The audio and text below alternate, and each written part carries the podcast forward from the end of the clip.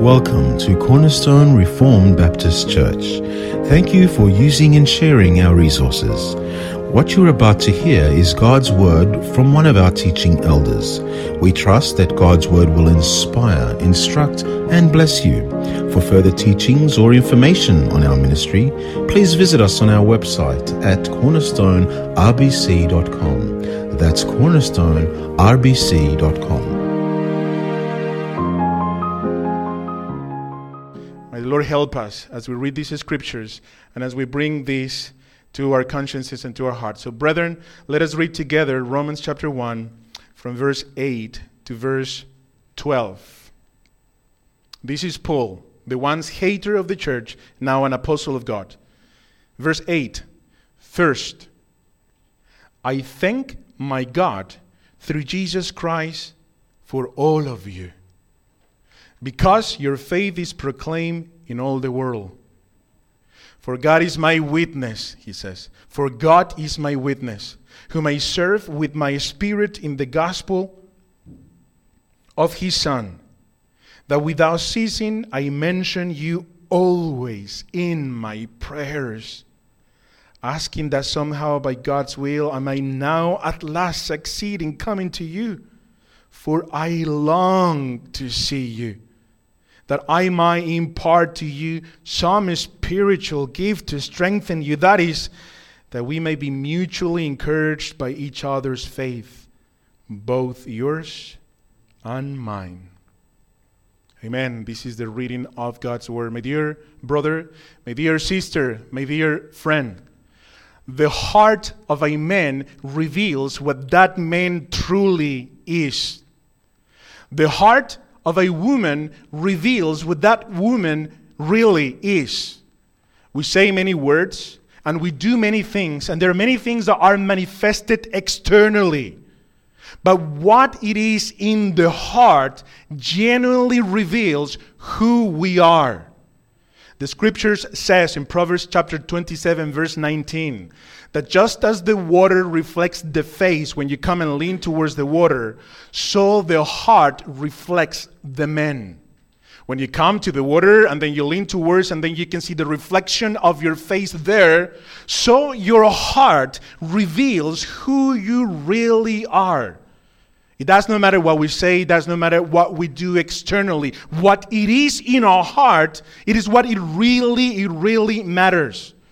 And the heart of man is not revealed in times of peace, when all things are good, and when people do and say the things that we want them to do and say.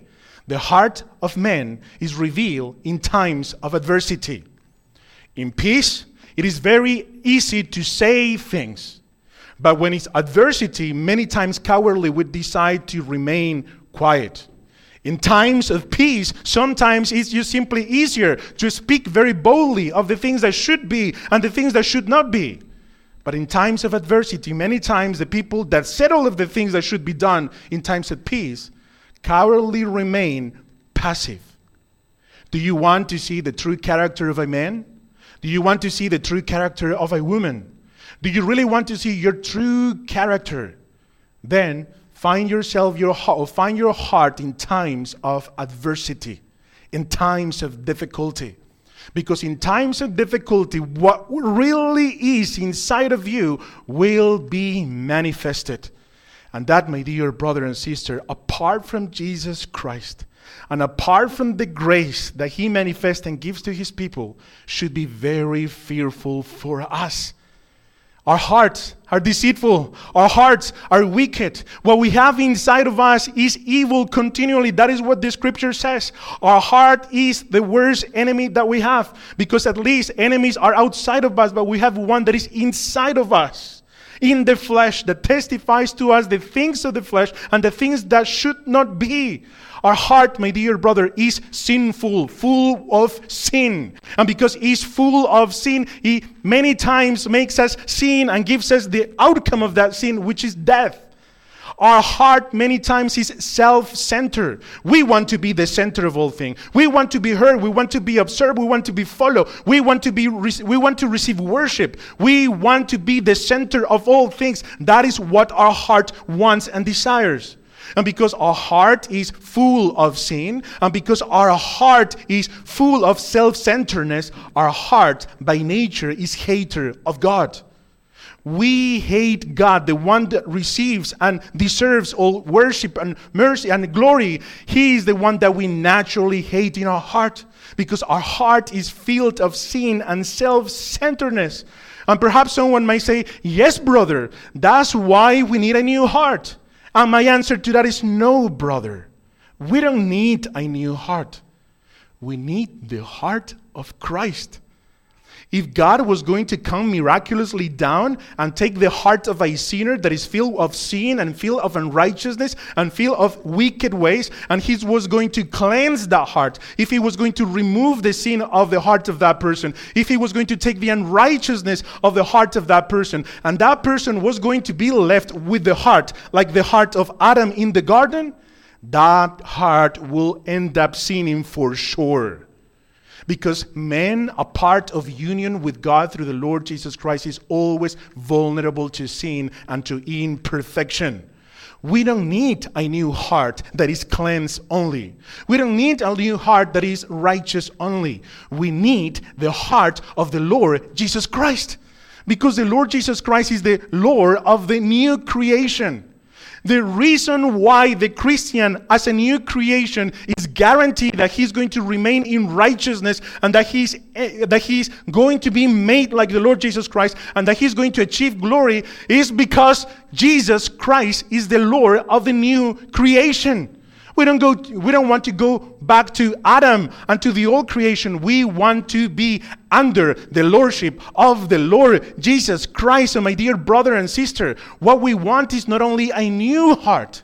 We want to have the heart of the Lord Jesus Christ. And this is the heart that was being formed in the apostle Paul.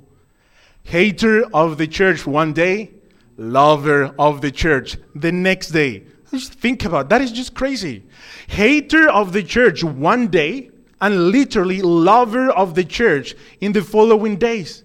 Hater of the Christians one day, persecutor of the Christians one day, and then the next day, a helper of the brethren. One that sacrifices himself for the brethren. Hater of God, a God that he had made in his own image under the old covenant, and now worshiper of the true God, the one that is revealed in the person of the Lord Jesus Christ. Paul did not have a new heart. Paul had the heart of the Lord Jesus Christ, my dear brother and sister. So when we go and see the letters of the Apostle Paul, we are not seeing the wisdom of the Old Testament and we are not seeing the wisdom that Gamaliel imparted to Paul. We are seeing the wisdom that Christ gave to Paul and the heart of Christ that was being formed inside of the Apostle Paul. And glory to God because the same heart that was being formed in Paul, brethren, is the heart that is formed in each Christian that by grace through faith comes to him. We don't want a new heart. We want the heart of the Lord Jesus Christ. And the heart of the Lord Jesus Christ for the church is one of love. Think about that, you that have been saved. Think about your sins and think about the things that you have done and think about the things that you have said and think about all the things that you have done in your life. Yet, He loved you so much that He gave your life to save you and to redeem you. Oh, brother, sister, you did not deserve to receive the forgiveness of the Lord Jesus Christ. You did not deserve that the triune God will look to you with grace. We deserve that the triune God will look to us with wrath and judgment. Yet, in the person of Jesus Christ, we have received the love of God has been bestowed upon us, and we have been made the children of God. God loves his people. And he loves his people so much that he sent his only begotten son to die upon the cross so that his people will be united to him. They will be rescued out of this wilderness and they will spend eternal communion and joy with god. So if someone is going to claim that they have the heart of christ one would expect that the same love that Christ had for the church will abide in the heart of that person, or not? If someone was going to say that they love God and they, they love Jesus and that Jesus is being formed in them, one will expect that that person will love the bride just as the Savior loved the bride. And if a person was going to be found with a heart that lacks entirely love or affection for the church, one could not come to the conclusion that that person is genuinely being conformed to the image of Jesus Christ or that that person has the heart of Christ because the heart of Christ loves the church. If a person was going to be found in the secret place of their souls or hearts with hatred towards the brethren, then it would be impossible from the scriptures and from simple reasoning to say that that person has had a genuine encounter with Christ who loves the church and gave himself for her. It would be impossible to conclude that a person who does not feel for the church like Christ felt or that is growing in the likeness of Christ in that regard is a genuine Christian. As simple as that. The things, that we have just read, brethren, in verses 8 through 12, are not the characteristics or not the emotions of, a, of, a, of an apostle to the church. These are not feelings or emotions that heart, only the heart of an apostle will feel towards the church.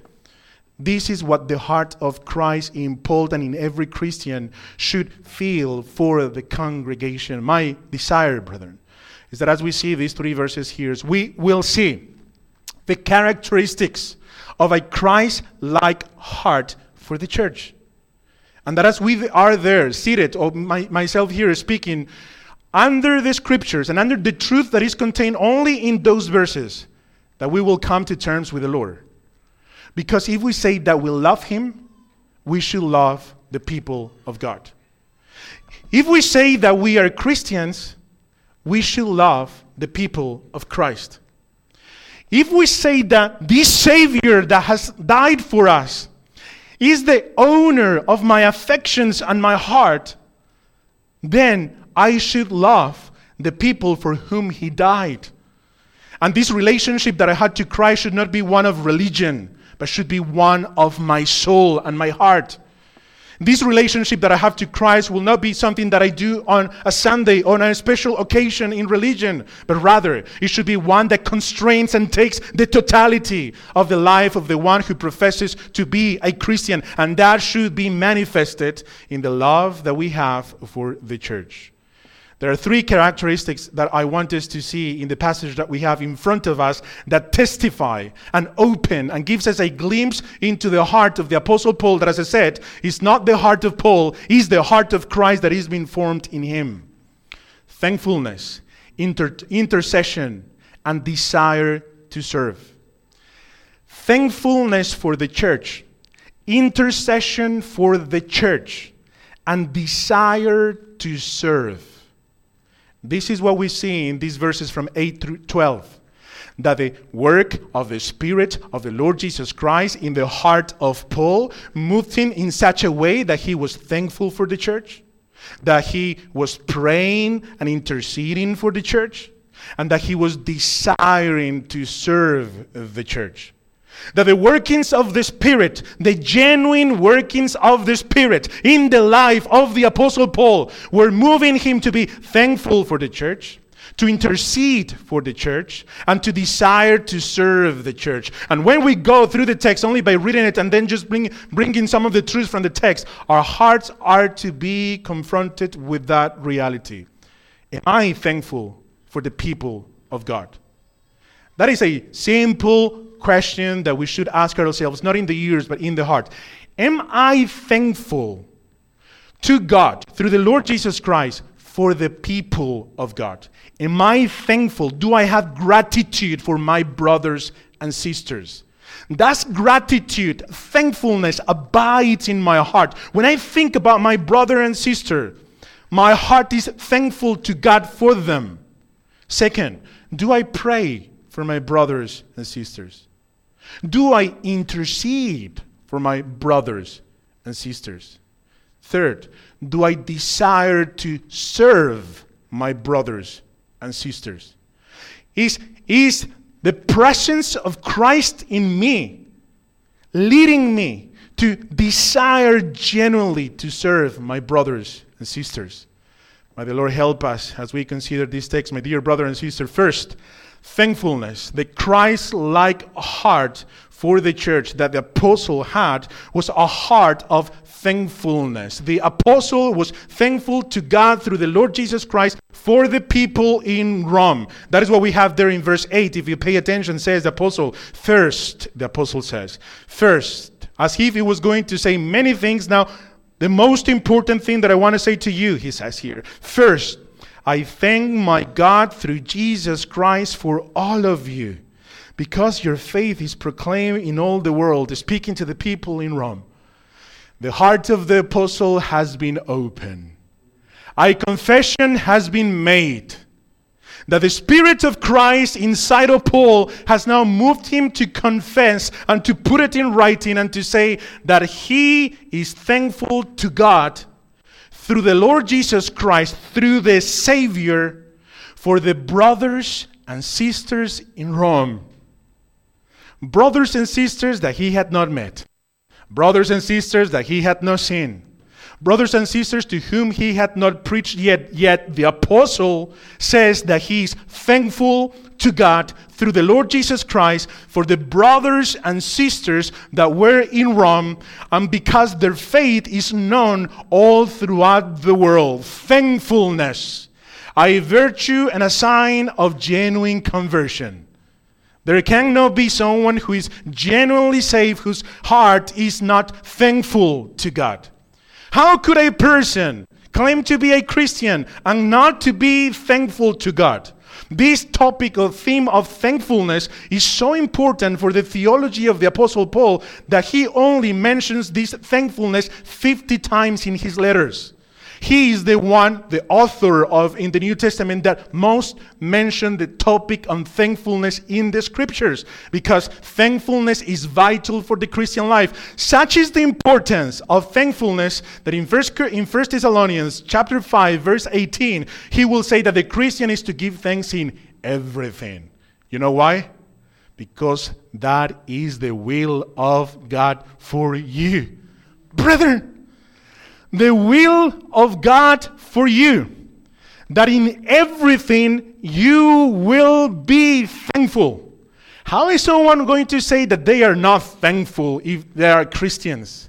The apostle says that in everything we are to be thankful because that is the will of God. And my dear brother, my dear my, my dear uh, friend, here I can see the power of the Savior, the Lord Jesus Christ, working and operating in the heart of Paul. Because as I said before, he had not met these people, he had never seen them before.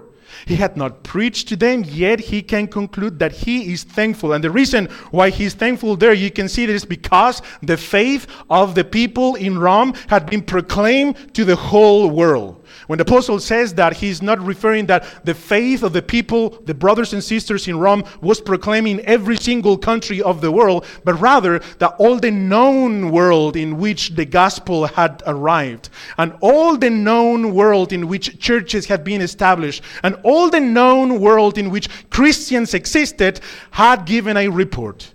And that report is that, brother, apostle, have you heard of the brothers and sisters in Rome? Have you heard of their faith?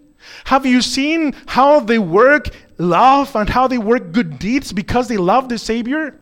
Apostle, have you heard of all of these brothers and sisters? And you didn't have to do anything with their initiation. You didn't have to preach the word to them, yet they have come together as brothers and sisters, and we hear of the word of God that is working mightily in the midst of these brothers and sisters. So both Paul and the brothers and sisters throughout the world were thankful to God for the report of the faith of the saints in Rome. Thankfulness. And the very interesting thing here, brother and sister, about the thankfulness of Paul, it is that he did not have anything to do with the people in Rome. Think about this. He was an apostle to the Gentiles. His mission was to go and preach the gospel and plant churches among the Gentiles. If someone was, was going to measure the success of the ministry of the apostle Paul, if someone in the flesh, as many times we humans do, in the flesh, if someone was going to measure the success of the ministry of the apostle, one would say, How many churches has the apostle planted? How many People have been converted through the preaching of the apostle. If someone was going to measure the success of his ministry, well, okay, how many Timothys and Silas and, and Titus has the apostle disciple? Let's, let's see what are the immediate results of the ministry of the apostle so that we can measure his success. And it would make sense that then the apostle would say, Thank you, Lord, for these churches that have been planted through my ministry. Thank you, Lord, for these, for these brothers and sisters that have been saved through the preaching, that, through my preaching. Thank you, Lord, for these people that are being conformed to Christ through my discipleship. Thank you, Lord, for all of these glorious things that you're doing through my ministry and that you're doing through the things that you do. But here, the apostle may be a brother and sister. People that he has not seen, people that he has not visited. There's no vested interest that the apostle has in them yet. His heart is thankful for the one he has not seen. The apostle cannot take credit for the Romans. The apostle cannot take credit for anything that is happening in Rome, yet he says, Lord, I'm thankful for your work. I'm thankful for the work of God that is happening with my brothers and sisters. Because the love that Paul had in his heart for the brothers and sisters was not contingent or connected through his ministry. It was connected through the person of Jesus Christ. And that is to be thankful. That is to be thankful in the person of Jesus Christ. It is very interesting that later on in this chapter, the apostle is going to give us an insight into what an unthankful heart is. I don't think that the apostle is on purpose trying to find parallels, parallels there. But if you come quickly to verse 21, very interesting that the apostle, I don't think that he was trying just to do that, but he's actually going to do it by the inspiration of the Spirit. He's going to give us an insight into what a heart that does not give thanks looks like. He is thankful in verse 8. And then in verse 21 of chapter 1, he's going to give us an insight into a heart that cannot be thankful to God. It says in verse 21, remember, this is speaking of the reprobate, uh, speaking of those who hate God. Verse 21 For although they knew God, they did not honor him as God. Sometimes we don't pay attention to these little things. You know, we pay attention to, they knew God, they did not honor him. But then he says, or give thanks to him. They were unthankful. These ones that they knew God and they did not honor him as God, they were unthankful. Now continue. But they became futile in their thinking, and their foolish hearts were darkened. Here's the definition of these people that are unthankful to God. Claiming to be wise, they became fools. Claiming to be wise, they became fools. The proud men cannot be thankful to God. The proud men cannot be thankful to God. And then you will say, well, brother, this is not speaking of Christians. This is speaking of people that are not in the Lord. Yet, but brother or sister, are you going to claim that your heart is completely free of pride? Because if you claim that your heart is completely free of pride, then this, this text will not apply to you. But if there is a hint of pride in your heart, then the nature of what pride does in a heart is applicable to you and to me. The proud Christian cannot be thankful to God for his church. Just as the proud man of verse 21 is not thankful to God, the proud Christian, man or woman, cannot be thankful to God for his church. Pride has taken the heart of that person and has made that person preeminent, even over the church of the Lord Jesus Christ. A heart, a heart that is filled with pride blinds that person so that the brothers and sisters have no grace of Christ in them. So that those brothers and sisters who have been bought by the cross and by the Savior have no value. And then they are not thankful to the Lord for them. Brother and sister, all of our hearts are prone to this. All of our hearts are prone to be prideful in our own ways and to want to satisfy ourselves and to despise our brothers and sisters and not to be thankful to God through the Lord Jesus Christ for them. All of us within our hearts have the capability of being distracted so much with self and taken over by pride that we will not be thankful to God for the brothers and sisters. We need the grace of the Lord Jesus Christ that will show us how small we are and how undeserving we are, even of the presence of our brothers and sisters, so that we will value and we will love and we will be thankful to God through the Lord Jesus Christ for our brothers and sisters. Now, brother and sister, as you stay there and I seated there, and I'm asking this question myself are you thankful to God for the brethren? Are you thankful to God for the brothers and sisters? Are you thankful to what for to God for what the Lord is doing in the hearts of brothers and sisters around you? Or are we so concerned with self that we don't even have time to say thank you, Lord, for the life of him and her, and you have placed them sovereignly and providentially around me so that I will be edified and conformed to the image of the Lord Jesus Christ. Thank you so much, Lord, because you know by your sovereign hand and your providence that this is the people and brothers and sisters that should be next to me. If that is difficult, how are we going to join Paul and the early church that were giving thanks for other churches, brethren? How are we going to be thankful for the church somewhere else? How are we going to be thankful for the church of these brothers and sisters that we don't even know? Many times we're more prone to criticize them and their ways rather than to be thankful for what the Lord is doing among them. The Christ like heart is thankful for the church. Second, my dear brother and sister, verses 9 and 10. The Christ like heart is a heart that prays and intercedes for the church. Pay attention to verse 9. It says, For God is my witness. Just the weight of those words, brethren. Like I don't have to expound much.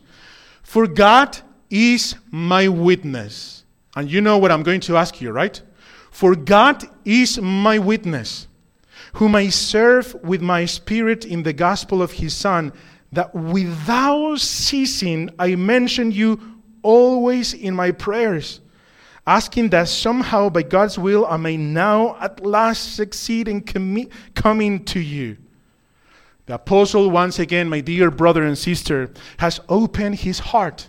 This is the confession of the apostle that he is not only thankful to God through the Lord Jesus Christ for the brothers and sisters in Rome, but he is also praying for them that this apostle prays for the brothers and sisters in Rome. The apostle knows that just as thankfulness is a vital sign of genuine conversion, so it is interceding for the brothers and sisters.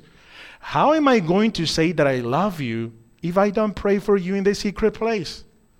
The secret place and the intercession for the saints is the manifestation in the secret place that we love the brothers and sisters. It is easy for me to say that I love you. It is easy for me to do things that apparently manifest my love towards you. My love for you is seen also in the secret place and my intercessions for you prayers are very important for the extension of the gospel, for the proclamation of the good news of the Savior, and the apostle knew it. The apostle knew that prayers are vital for the extension of the kingdom of the Lord Jesus Christ. Such is the case that not only one, but twice or three times, four times, and five times, the apostle is going to confess in the New Testament that he has been praying for the churches not only the Romans, but the Ephesians, the Colossians, the Philippians, and, and the Thessalonians received the apostolic testimony that the apostle had been praying for them. And was such was the importance of prayer in the extension of the apostolic mission that many times the apostle is going to ask those same churches that they will pray for him. That doors will be open for the proclamation of the gospel, and that the apostle of apostles will have clarity of speech as if he needed it. Brother, sister, pray for me that I may preach with boldness and clarity The apostle, the one who knew so many things, and the one who had been trained at the feet of Gamaliel, he, was, he knew that prayer was very important for the extension of the kingdom and for the proclamation of the gospel. Prayer, he was on his knees praying for the church. And I, there are a couple of things that I want to show you there from the text that are going to teach us about the prayer life of the apostle for the church. Remember that I'm saying to you that a Christ like heart for the church is a heart that prays. The first thing that I want you to see from the text, those two verses, my dear brother and sister, is that the prayers of Paul were faithful. He was a faithful warrior of prayer. Who is going to come and say, God is my witness? If I have not been praying for you, or if someone is going to be praying, or saying just simply with the lips that they have been praying, who is going to say, God is my witness? Many times we say, Yes, I'll be praying for you. Yes, I will be praying for you. How many of those statements could be accompanied with the statement, God is my witness? The one that sees all things. The one that sees if we say, I will be praying for you, and we don't pray. The one that knows the secret place of our minds, of our hearts.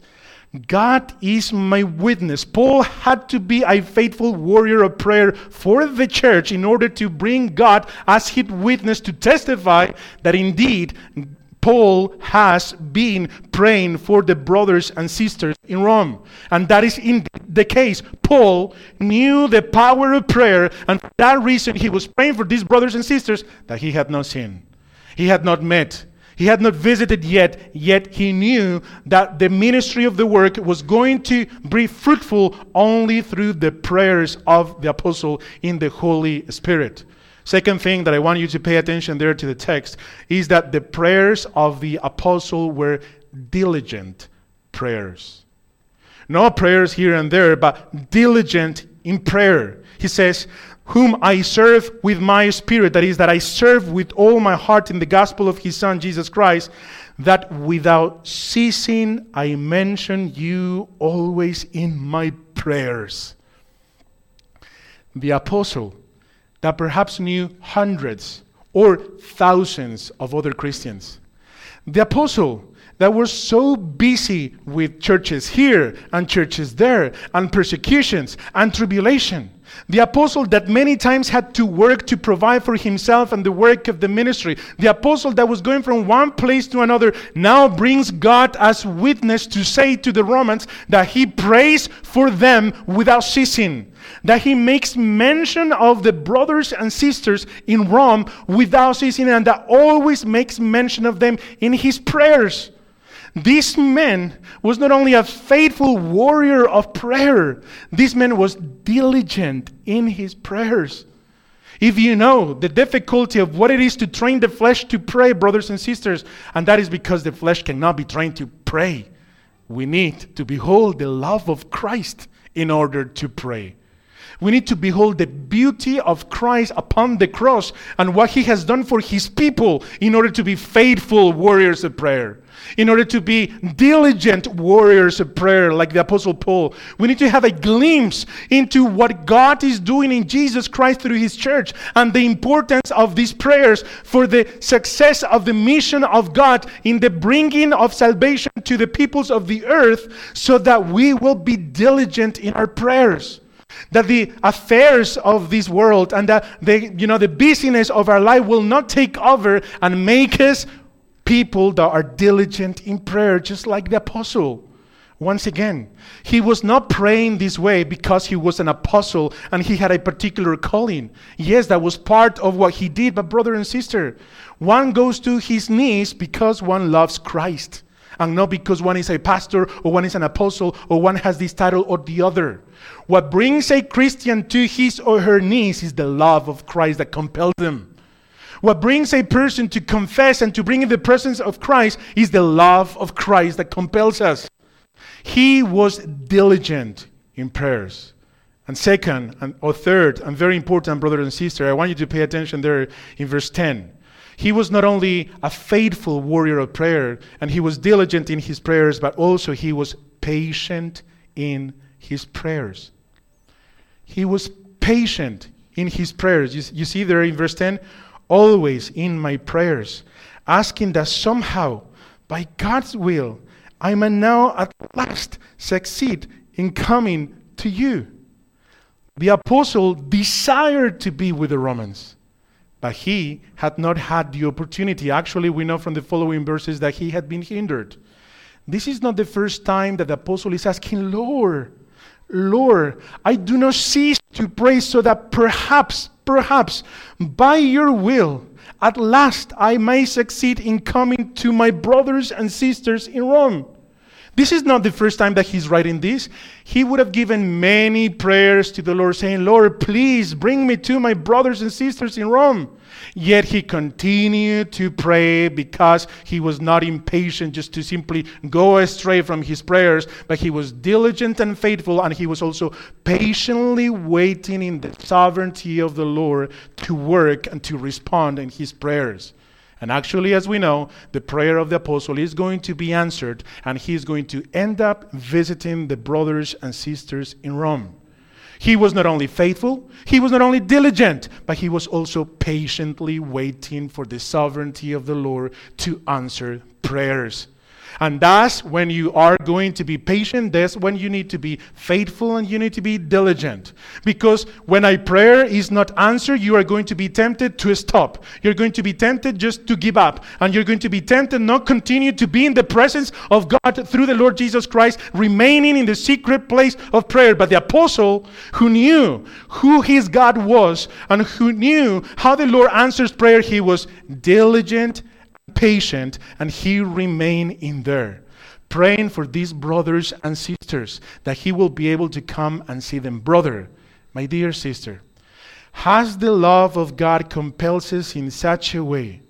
Has the cross of the Lord Jesus Christ compels us in such a way are we aware of this glorious mission that Christians have upon this earth of bringing the light of Christ, of proclaiming the good news of our Savior, that we know that we should be faithful, diligent, and patient in our prayers?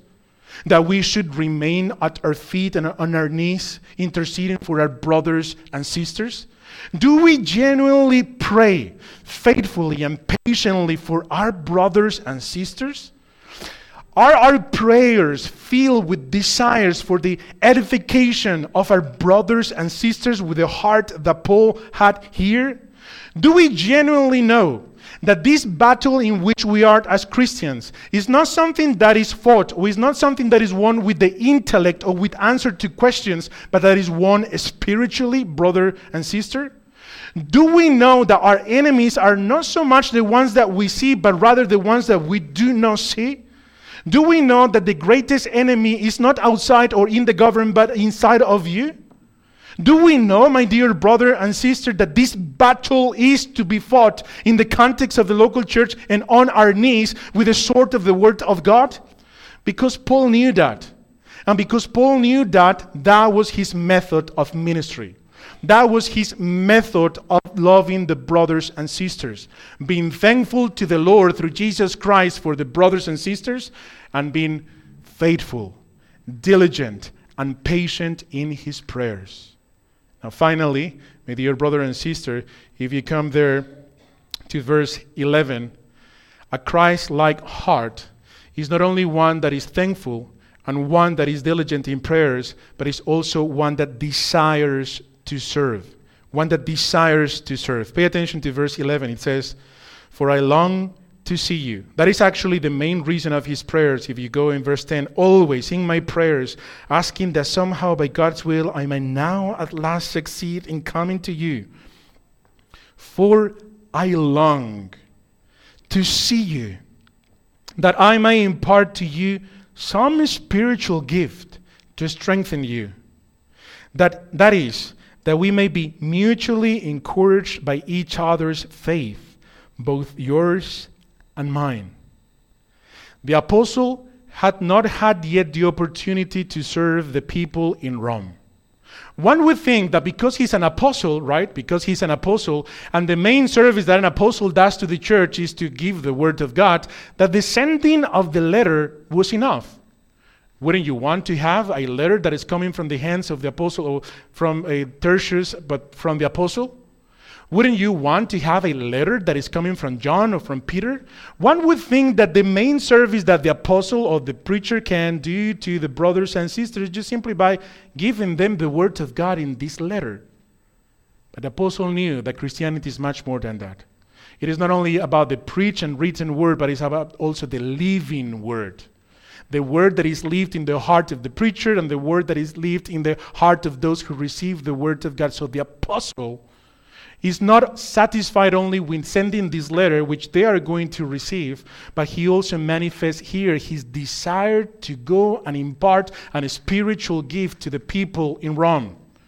And unless someone may think that the impartation of spiritual gifts was that the apostle was going to come and lay hands on the, on the Romans or the people in Rome, and they were going to be speaking in tongues, or that they were going to be prophesying, that they were going to be doing charismatic things like those, the apostle explained to us what that is, that impartation of that spiritual gift in verse 12. He says, That is, that we may be mutually encouraged by each other's faith let me just point you to a couple of things here, my dear brother and sister. Even though the apostle had the ability and the grace of writing the letter to the Romans, and that was going to be of great encouragement for the people in Rome, he knew that there was something important also that he needed to do, and that is to be with them face to face so that he can serve them, so that he can be of encouragement to the faith of the brothers and sisters. He knew that it was important that Paul will come in the flesh and be present with them so that he will serve them. Yes, of course, the service of the apostle would have been the preaching of the word and the teaching of the word and answering questions that these brothers would have, but it was necessary the presence of the apostle so that they will be able to encourage in the faith. And brother and sister, did you pay attention there to the humility of this apostle? Because this apostle, who has had an encounter with the Savior, this apostle who has received the revelation of the Lord Jesus Christ, this apostle who has been taught in the ways of the Lord Jesus Christ, is going to acknowledge that just as the Romans need to be encouraged in the faith, he also needs to be encouraged by the Romans, the apostle of apostles. He has not seen them, he has not visited them yet. He has not preached to them. He, he does not know their names. He does not know their gifts. But he knows one thing and that is that God has saved these people. And because God has saved these people, the Spirit of Christ is among them. And if the Spirit of Christ is among them, then I don't need to know their names. I don't need to know where they come from. I don't need to know how they look like. The only thing that I need to know is that Christ Jesus is in them. And if Christ Jesus is in them, they have something that I need. They can be of encouragement to me. They can have a grace that has been bestowed upon them that is going to be of encouragement to my faith. I can be a better Christian by being with this brother. I can be a better Christian by being with this sister. I can be nourished in my inner man just by being in the presence of my brothers and sisters. Oh, brother and sister, this is antithetical to the flesh. We want to be the one that is sought for. We want to be the one that is asked a question. We want to be the one that is the helper of all. We want to be the one that directs and guides everyone. We want to be the one that receives the vulnerable. We want to be the one, the one that is fallen. We want to be the one that picks up the one that is fallen. But we don't want to be vulnerable to proclaim that we also need our brothers and sisters. It is difficult to say. It is difficult to recognize the need that we have in and of ourselves for our brothers and sisters. Yet, Paul recognized that this was the case. That if he was going to come and visit the people in Rome, this was going to be for mutual benefit. That they were going to be encouraging one another in the faith. And that is how the church of the Lord Jesus Christ is edified. And my dear brother and sister, this is the heart of Christ that is being conformed in the heart of a Christian. Brother and sister, let me start, let me just finish with the first thing that I start saying. The heart of men reveals who they truly are. We can say many things we can do many things, but the heart of man reflects who man really is. Just as the water reflects the face, so the heart of a person reflects who they really are. Are we thankful for our brothers and sisters? Can we say, with God as a witness, you don't have to open your mouth, but as God as your witness, the one that sees in your thoughts and in your heart, can we say that are we thankful to God through the Lord Jesus Christ for the church? Can, can, we say that we're thankful to the hand of God that is working in the life of my brother and sister? And instead of seeing their shortcomings, but many times we do need to see them and address them, but at the same time, am I able to see some of the grace of Christ working in my brother and sister to say, Lord, thank you so much? Thank you so much for that, brother and sister. And is that love of Christ compelling me and taking me to the secret place to intercede for them by name? And to know that the Lord has placed them providentially around me and that they are my brothers and sisters and that I need to pray for them faithfully, diligently, and patiently, waiting for the work of the Lord to be completed in them? Or am I so impatient that when I see a brother and sister that is not bearing fruits as I would want them to do, I'm so frustrated that I just simply walk away from them? I, I, I, can't, I, can't, I can't do it anymore. Oh, brothers and sisters, let us not let our flesh prevail on these matters. Let us not be given to our flesh because that is not the way that the church is going to be built. We need one another insofar as we are becoming more like the Lord Jesus Christ. And if the grace of Christ is in our heart, then there is something in you that I need, and there is something in me that you need. And we should be happy and satisfied and blessed with the fact that this is the way that the Lord works in the midst of the church. We should desire to be like this apostle, humble apostle, that at the feet of Jesus Christ learned to love the ones he hated. That at the feet of the Lord Jesus Christ, this apostle learned to serve the ones that he wanted to kill and destroy. That at the feet of the Lord Jesus Christ, he learned to teach the ones that he wanted destroyed. And that is the work only of the Holy Spirit. That's why this apostle later is going to say that the gospel is the power of God unto salvation for everyone who believes. Because for me to love you, power is needed. For me to be patient with you, power is needed. For me to intercede for your souls and to pray for you, power is needed. Never ever think that I'm going to be able to love and to be nice and to be this or that to you. I don't want that in my own flesh. I want to run away in my own flesh. But it is the power of Jesus Christ, the one that moves us to love one another, to serve one another, to be patient with one another, and to say, Lord, Thank you for my brothers and sisters. Thank you for what you are doing in them because apart from your grace, nothing could be built and nothing could be done. This is the Lord that we serve. And the one that we serve, whose name is Jesus Christ, has a bride. And that bride is manifested in the context of the local church. Might the face of Christ be revealed to us by faith in such a way that we will not look into our own interest, but rather we will give ourselves with the mind of Christ to the service of our brothers and sisters. If he was God and he did not consider robbery to be equal with God, but rather he humbled himself even to the point of death and death of the cross, who am I to count my life as something valuable not to lay it down for my brothers and sisters? What is there in me that is so powerful and so valuable that I'm going to retain and I'm going to keep, not to be given to my brothers and sisters, whoever they are? May the Lord give us the grace, my dear brother and sister, to be thankful, to pray, and to desire to serve our brothers and sisters for the glory of God through the Lord Jesus Christ. Amen. Amen. Let us pray.